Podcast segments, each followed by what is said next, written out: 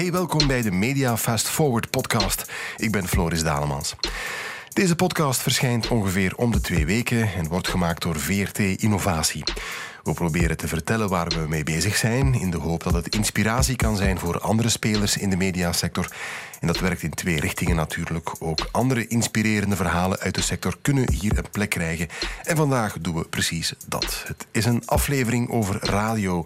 Ik praat met Alain Clauws van Medialaan over digitaal radioluisteren en over een erg interessant technologisch hoogstandje van Medialaan-zender Joe.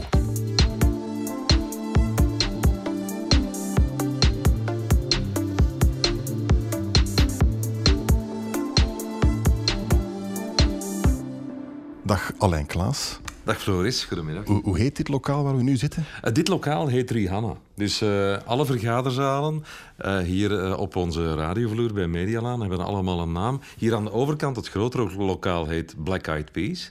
Dit is Rihanna. En het klinkt soms wel een beetje raar, maar we zeggen dus ja, ik zit in Rihanna. Dat klinkt dan wel een beetje raar, maar goed. Dus dat is waar we nu zitten. Ja. Ik zit in het hol van de leeuw, als het ware. Aan de Medialaan. Ik ben net van de VRT naar hier gefietst. Dat is eigenlijk nog een prettige route. Ja, we hebben hier wat verderop een mooi parkje, Driefonteinen. Wat echt, elke keer als ik er naartoe, ik ga er niet zo heel vaak, maar het is ook een leuke brasserie.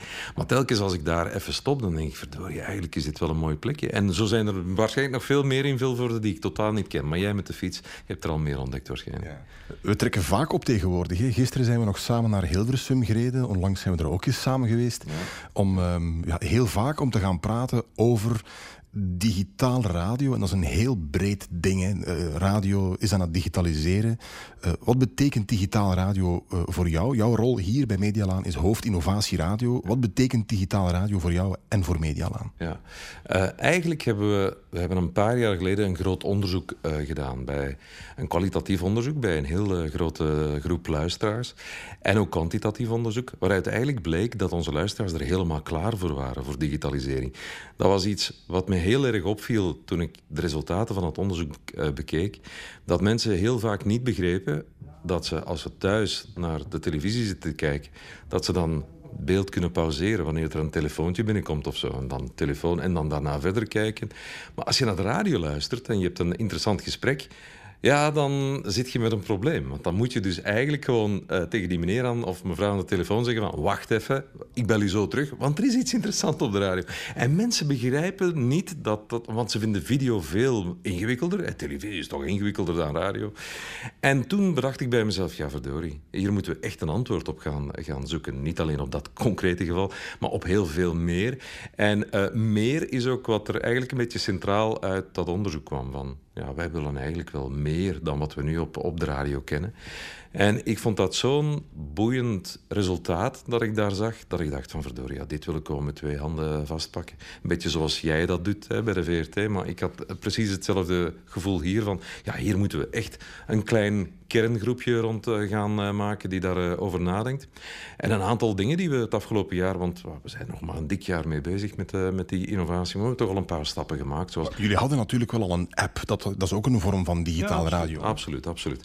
En daar stond ik eigenlijk ook wel aan de wieg van toen we hier... ondertussen 7 jaar geleden, denk ik, zoiets, dat ik hier heel erg moest gaan pleiten om een API te maken. Iets wat onze data, onze gegevens, wie presenteert er op dit moment, wat is de huidige plaat, wat is de volgende plaat, welk hoesje hoort daarbij en dat soort dingen. Dat ik een soort van backbone, zeg maar, een soort van ruggengraat wou gaan maken die voor toekomstige evolutie kon gebruikt worden. En een app, ja, die had dat net nodig. Dus vandaar dat we dat meteen professioneel hebben aangepakt en daar een hele interface ook hebben rondgebouwd, waardoor je eigenlijk een heel productiesysteem kon gaan bouwen. Een frontend op die backend, om niet te technisch te worden, maar een soort van scherm op al die data.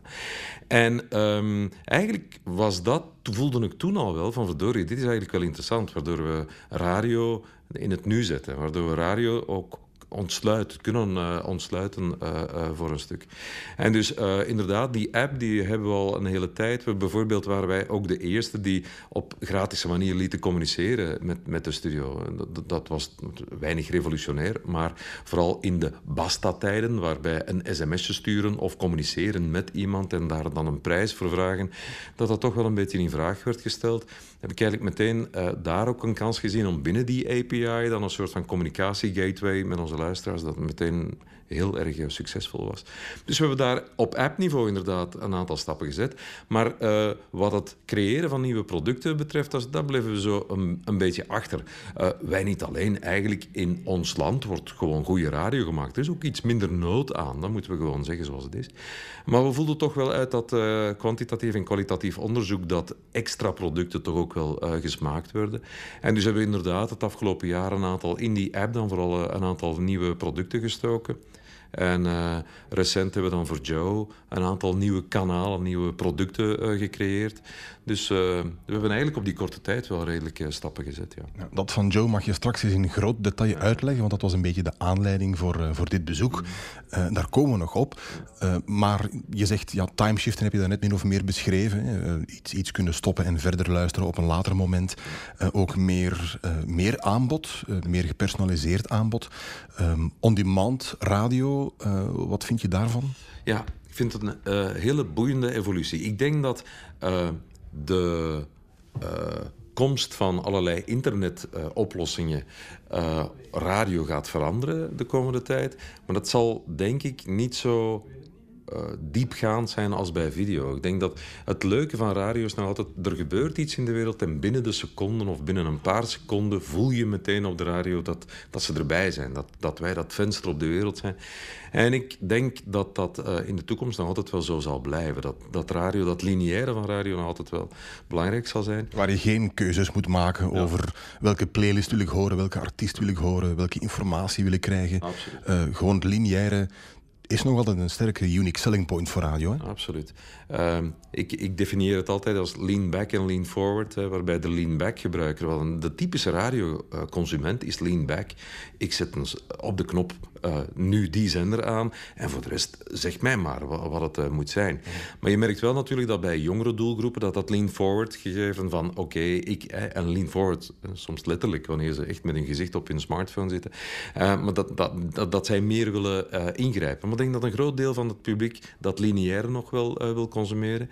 Nu, die meer lean-forward generatie, daar hebben we wel een aantal oplossingen voor, zoals meer specifieke kanalen waar je dan echt al meer echt een keuze kan gaan maken. Op podcasting hebben we eigenlijk ook wel een paar stappen gezet. Veel radiostations hebben een probleem in de transitie naar podcast. Omdat het is een andere manier van radio maken. Het is een andere manier van consumeren. En dat ligt niet helemaal bij ons. Maar de link is eigenlijk langs de andere kant weer logisch. Omdat we natuurlijk wel onze stem gebruiken enzovoort. Maar om daar een juiste modus in te vinden, dat is niet zo eenvoudig. Tot we dan eigenlijk tijdens een brainstorm, bijna 1,5 jaar geleden, dat we op het idee kwamen van verdorie, als we nu eens een heel tof concept vinden. Iets dat meteen ook al in het oog springt qua concept. En dan kwamen we eigenlijk bij de 10 meest gegoogelde vragen. Wat dus een idee was wat uit de kern van het programma van Maarten en Dorothee kwam. En waar ik meteen heel enthousiast over was. Omdat het gaf meteen je weet meteen wat het concept is van het geheel. Je hoeft daar niet te veel rond uit te leggen. De 10 meest gegoogelde vragen rond Bart de Wever, daar kan je wel iets bij voorstellen. Of bij Geert Verhulst. Ik zag dan ook die vragen binnenkomen, want we waren aan het testen. En als ik dan zag bij Geert Verhulst van hoeveel heeft u een boot gekost en hoeveel van K3 hebt gooit in uw bedgaten. En dan dacht ik van ja, dat zijn ook gewoon leuke vragen. En als je dan het excuus hebt om die vragen echt aan hem te stellen met ja, kijk, dit wordt er gegoogeld over jou, Geert Verhulst. Antwoord daar eens op. En dacht ik, ja, dit gaat gewoon toffe content opleveren. En die doet het eigenlijk heel goed. Dus, maar goed, dat is wat het aanbod nu is. Hè. We hebben wel wat neveneffecten, wat nevenprojecten gehad. En nu zijn we wel aan het kijken om dat verder uit te breiden. Maar ja, zoals ik daarnet net zei, hè? Het ligt enerzijds in onze genen en anderzijds is het toch weer iets helemaal anders. En ik voel toch wel dat daar een spanningsveld is, maar zijn er wat stappen aan het zetten en dat aanbod zal zeker uitbreiden. Nou, het is een van die vormen van wat wij dan digitale radio noemen, omdat het ook min of meer binnen onze job valt. Maar de manier van verhalen vertellen in podcasts is wel anders dan bij radio. Je zit veel dichter op de mensen en de manier hoe je het vertelt en wat je vertelt is eigenlijk wel anders dan radio. Ja. Ja, wat er bij ons dan ook nog altijd geldt... Ja, ik ben een beetje een commerciële versie van jou. Wij kijken altijd wel van... Oké, als we iets in de markt gaan zetten... is daar potentieel in? Wat kunnen we eruit halen? En dat is bij podcasts zeker nog een probleem. Zeker in onze markt. Hè. In meer mature podcastingmarkten is dat anders natuurlijk. Maar dat is ook wel iets waar wij nu aan het kijken zijn van... Oké, wat is daar aanvaardbaar? Op welke manier moet je daar een commercieel model... mee gaan insteken. Dus dat zijn allemaal wel dingen waar we een beetje mee worstelen. Wat moet je content-wise aanbieden en hoe kan je er überhaupt iets aan verdienen? Want dat is dan bij jullie wat minder een issue. Of toch minder dan bij ons. Maar daar zijn we toch wel mee bezig. We zijn ook samen aan het werken aan Radio Player. Gaan we daar al iets over vertellen? Ja, ik vind Radio Player een heel boeiend verhaal. En Radio Player heeft er eigenlijk voor gezorgd dat wij ook wat nauwer zijn gaan samenwerken. En ik vind dat heel verrijkend. Eigenlijk op het moment dat we samen beseften... Ja, weet je, wij zijn wel inhoudelijk concurrenten van elkaar... maar op technisch vlak mogen we dat niet meer zijn. Want het zijn die kerels aan de overkant van de oceaan of vanuit Zweden. En dan zal je wel weten wie ik bedoel. Maar dat zijn eigenlijk de gasten die naar onze contraien komen... en die ons een beetje als concurrent zien... maar die zoveel meer slagkracht en zoveel financiële middelen hebben... dat we daar toch wel mee moeten gaan opletten. En dat we gewoon moeten kijken van hoe kunnen we onze krachten bundelen... als partij tegen die gasten. Want wij hebben ook wel geweldige content... maar het moet zijn publiek ook blijven bereiken. En toen we dat eigenlijk samen inzagen... Toch een tijd geleden... zijn we ook dichter naar elkaar toegegroeid... en hebben we eigenlijk beseft van... ja, die technische concurrentie... dat slaat eigenlijk nergens meer op. Dan moeten we echt gaan samenwerken. En vandaar dat ik Radio Player... want as such is Radio Player... moeten we eerlijk in zijn. Ook in rocket science natuurlijk. Maar het is wel een manier om...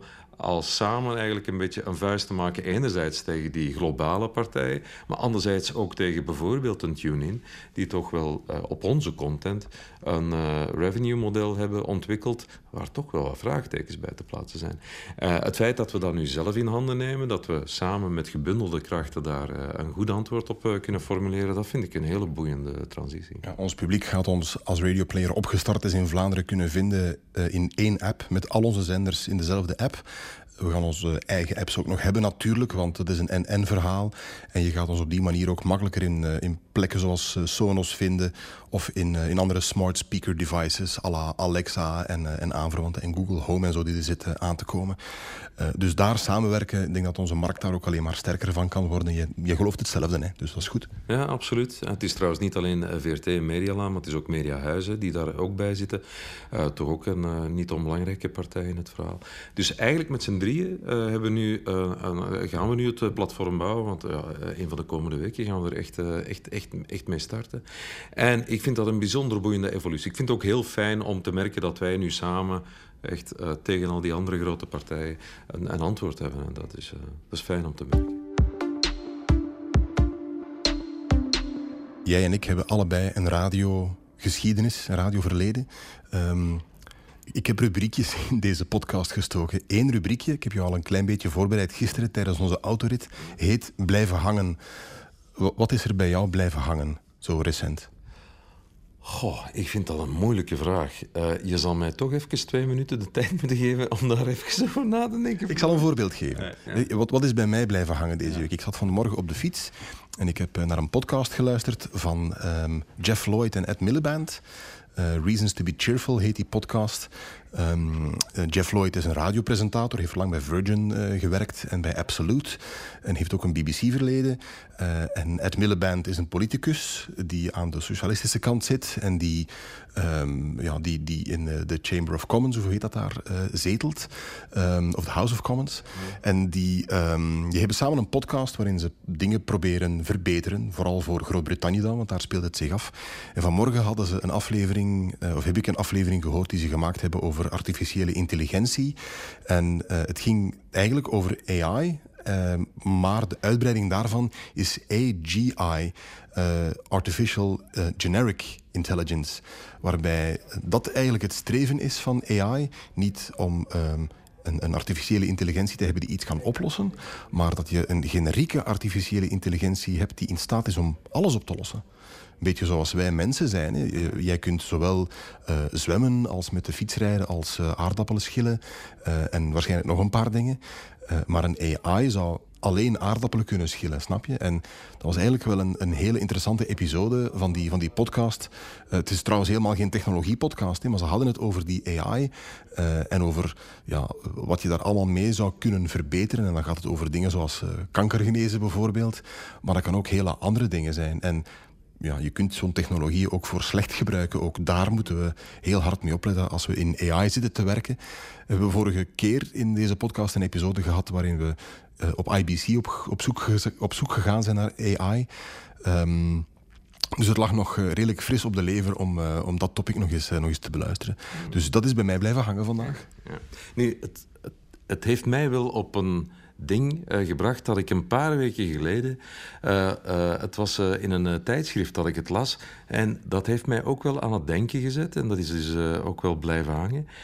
Dat is de verantwoordelijkheid die developers hebben wanneer het gaat over innovatie. De ethische kwesties. En ik vind dat bijzonder boeiend. Bijvoorbeeld een smart speaker. Als een smart speaker in huis getuige is van een misdrijf, bijvoorbeeld... Dat is eigenlijk de developer, degene die dat ding maakt en daar redeneringsvermogen in steekt, zeg maar, voor een stuk mee verantwoordelijk van oké, wat doe ik wanneer ik heel duidelijk merk dat daar, om het nu heel extreem te stellen, een moord in dat huis gebeurt. Om nu echt meteen het ergste. Maar goed, er gebeurt iets in dat huis. Is dat device dat opmerkt? Hè? Want ja, Alexa heeft oren zoals geen enkel ander ding in huis. Stel dat dat toestel dat merkt, ja, wat moet het doen? Moet je daar als developer rekening mee houden en daar dan iets insteken? Of voel je zelf dan, op een of andere manier ben je dan schuldig verzuim aan het plegen als je dat niet doet? Dat vind ik bijzonder boeiend. Andere dingen zijn bijvoorbeeld, dat heeft dan iets minder met onze sector te maken, die smart speakers zitten echt in onze doelgroep natuurlijk, maar wanneer het bijvoorbeeld gaat over sensoren die op auto's bestaan. Hè. Je hebt zo Volvo bijvoorbeeld, die er heel erg mee uitpakt, waar je dan op het moment dat je nog maar in de buurt van een voetganger komt, hè, dat die echt gaat remmen en dat soort dingen. Het betekent ook dat je daar als developer ook op een bepaald moment een if-then-achtige structuur, van als dat gebeurt, en wie red ik dan? Red ik dan de voetganger? Of zorg ik ervoor dat de eigenaar van de wagen, die eigenlijk in onze technologie heeft geïnvesteerd, dat die gevrijwaard blijft? Dat soort ethische kwesties komt natuurlijk naarmate technologie, hè, dat sluit aan bij wat jij daarnet zei, van dingen die echt denkprocessen gaan opstarten. Naarmate dat dichter en dichter bij ons dagelijks leven komt, hoe meer je dat soort ethische problemen ook gaat hebben. En dan zie ik al dat er een smart speaker rechtbank misschien komt ooit die dat soort... Allee, ik vind dat bijzonder boeiend wat er de komende jaren op ons af gaat komen. Dus dat is echt wel blijven hangen van verdorie, ja, had ik eigenlijk niet bij stilgestaan, maar toch wel interessant. Alain Clauws, ik zit nog altijd bij jou aan tafel in Vilvoorde, aan de Medialaan. We zitten in Rihanna, zo heet de zaal hier. De concrete aanleiding om dit gesprek te hebben was iets wat jullie met Joe gedaan hebben. Je zei daar net al even iets over.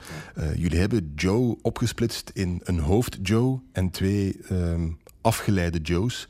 Waar vooral 70s en of 80s muziek gedraaid worden, al naar gelang de versie. Waarom eigenlijk? Weet je... Toen we 2 jaar geleden de opdracht kregen... jullie moeten nu als zenders, commerciële zenders... jullie moeten op DAB+ gaan. Dan kan je daar op 2 manieren mee omgaan. Hè. Ofwel kan je dan het absolute minimum doen... en dan zeg je, oké, we zijn aanwezig. En, want de verlenging van onze FM-licentie ging daar vanaf. Ofwel kan je zeggen, ja, misschien moeten we dan deze technologie... als dan elke speler daarop meespeelt of op mee gaat aanwezig zijn... Wat in mijn ogen altijd belangrijk is om die technologie echt te laten vertrekken. Ofwel ga je dan zeggen, oké, laat ons dat dan als een opportuniteit zien om daar dingen op te gaan ontwikkelen. En ik was al een tijdje gecharmeerd door iets wat ik in Groot-Brittannië kende, van de bouwgroep daar. Absolute Radio had, en dat is echt al jaren geleden, naast die Absolute-frequentie hadden zij Absolute 60s, 70s, 80s, 90s, classic rock, een hele reeks afgeleiden gemaakt, waarbij wel hetzelfde ochtendprogramma werd gemaakt op die verschillende producten. Hè. Ja, dus één presentatie van op de centrale Absolute, die dan op al die varianten, al die afgeleiden, hetzelfde was eigenlijk. Ja, klopt. En dus je hoorde overal diezelfde ochtendshow. Maar toen we daar dan echt goed naar gingen luisteren, dan merkten we wel van, ja, echt, goede radio levert het niet echt op. Het is goed gevonden en het is leuk om naar te luisteren, maar het is niet de beste radio. Omdat natuurlijk, ja, die presentator kan niks over de muziek zeggen. Hij knalt soms in het midden van een refrein, zegt hij, ja, en nu praten we met X of Y. Dus dat was niet de beste radio. Hè. We blijven toch wel radiofreaks. Dus we zoeken dan naar oplossingen om dat op een goede manier te doen. En daar hebben we samen met het technische team hier en samen met Sven Ornelis, die dan de ochtend presenteert op Joe. En die zelf heel eager was om daarmee aan de slag te gaan. Hij is zelf zijn handen jeuken om dit soort nieuwe technologie te implementeren. Dus ja, die mix was eigenlijk de goede mix om tot iets totaal nieuws te komen. Waarbij we dus in eerste instantie 2 nieuwe kanalen, 70s en 80s, hebben gelanceerd. Maar dan wel op zo'n manier dat eigenlijk als je daarnaar luistert, dat je niet eens merkt dat het een samengesteld station is. Want dat is het natuurlijk. Hè. Er is 1 main station, hè, dus Joe zelf, waar al die interviews en zo passeren. Maar door technisch vernuft, zou ik nu maar zeggen, kan daar in detail op ingaan. Maar het is nogal ingewikkeld om uit te leggen. Want het heeft eigenlijk gewoon te maken met het feit dat we uit die contentstream van Joe, dat we daar de juiste dingen uitpikken. Om die dan generiek beschikbaar te maken op die andere kanalen. En dan in één keer voelden we dat wanneer we daar dan aan- en afkondigingen van muziek bij staken, dan werd het in één keer radio. En dat was voor mijzelf ook, want ik dacht, dat hebben we daar eigenlijk niet nodig. Als we gewoon die platen kunnen laten spreken. Want uiteindelijk het voordeel van digitale technologie is ook dat je de huidige uitvoerder en titel en het weerbericht. Mm-hmm. En je kan alles op die slideshows en ook in de app en zo, kan je alles tonen. En toch voelde het pas radio, dat is belachelijk, hè? Toch voelde het pas radio op het moment dat toch even werd gezegd wat die plaat was. En liefst dan ook nog met een kleine anekdote daarbij, of whatever. Dan voelde je plots van, ja, dit ontbrak en dit maakt het echt radio. En toen we het dan uiteindelijk hebben gestart, want eigenlijk nog niet zo lang geleden mee begonnen, 7 weken geleden ongeveer, toen we dan startten, dan kregen we daar bijzonder goede reacties op. En het leuke was dat we, en dat las ik heel graag, omdat dat was ook een beetje het doel, van als je die opportuniteit dan neemt en je kan daardoor radio weer wat coolness, een beetje sexy maken, dat is wel prettig voor ons medium gewoon. En dat in de kranten hier en daar stond van Joe heeft nu een beetje radio opnieuw uitgevonden, daar was ik wel erg door gecharmeerd, want dat was zo... Nou, dat was echt een beetje een droom. Zo van als mensen denken, wow, dat is een beetje magisch. Zeg. Diezelfde ochtendshow en toch is dat fijn om naar te luisteren. En dat hebben we dus kunnen realiseren. We weten best wel dat daar nog wat verbeteringen mogelijk zijn. Maar aan zich zijn we toch al wel trots op waar we nu staan, wat we nu kunnen. Wat is het plan daarmee? Wil je daar de hele Joe-dag mee gaan maken op termijn? Ja. Weet je wat het lastige daar is? Je moet wel duidelijk communiceren aan je luisteraar wat hij kan verwachten op die kanalen. En als je daar heel veel content in gaat steken, dan gaat het wellicht niet meer de feeling hebben die het nu heeft. Want het feit dat je na die ochtendshow, wat natuurlijk het moment van de dag dat de actualiteit begint en dat je sowieso een beetje dat venster op de wereld echt nodig hebt in je station, want anders kan je net zo goed een Spotify aanzetten. Maar wat we wel merken is dat, weer dat lean back en lean forward, waar we het er straks al over hadden, dat mensen het wel gemakkelijk vinden om toch non-stop muziek in de loop van de dag, en dan weliswaar met verkeer en met nieuws en dat soort dingen. Dus dat is meer de richting waar we het gaan laten evolueren. Het zal grotendeels heel veel muziek bevatten, maar toch wel die content die je dan op dat moment verwacht. Maar niet dat we op korte termijn nog andere programma's er gaan bijsteken. Die ochtendshow is echt zo'n specifiek moment van de dag waar je die actualiteit moet hebben, dat we die erin gaan laten. En verder gaan we het wel laten evolueren en gaan we er wel meer service in steken. Maar niet echt een specifiek programma. Daar zijn we er nu op dit moment niet aan het werk.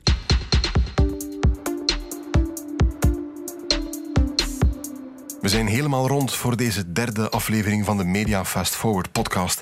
Je hoorde een gesprek met Alain Clauws, hoofd innovatie radio bij Medialaan. Als je een DAB-ontvanger hebt, moet je maar eens luisteren naar de 3 versies van hun zender Joe. Interessant experiment. Info over VRT Innovatie vind je op onze website innovatie.vrt.be. We hebben ook een vlog en een nieuwsbrief. En we hebben op 14 december een groot event in Bozar dat ook Media Fast Forward heet. Er is ons YouTube-kanaal, je kunt ons vinden op Instagram, op Twitter of op Facebook. Alle links daarnaartoe vind je op de website mediafastforward.be.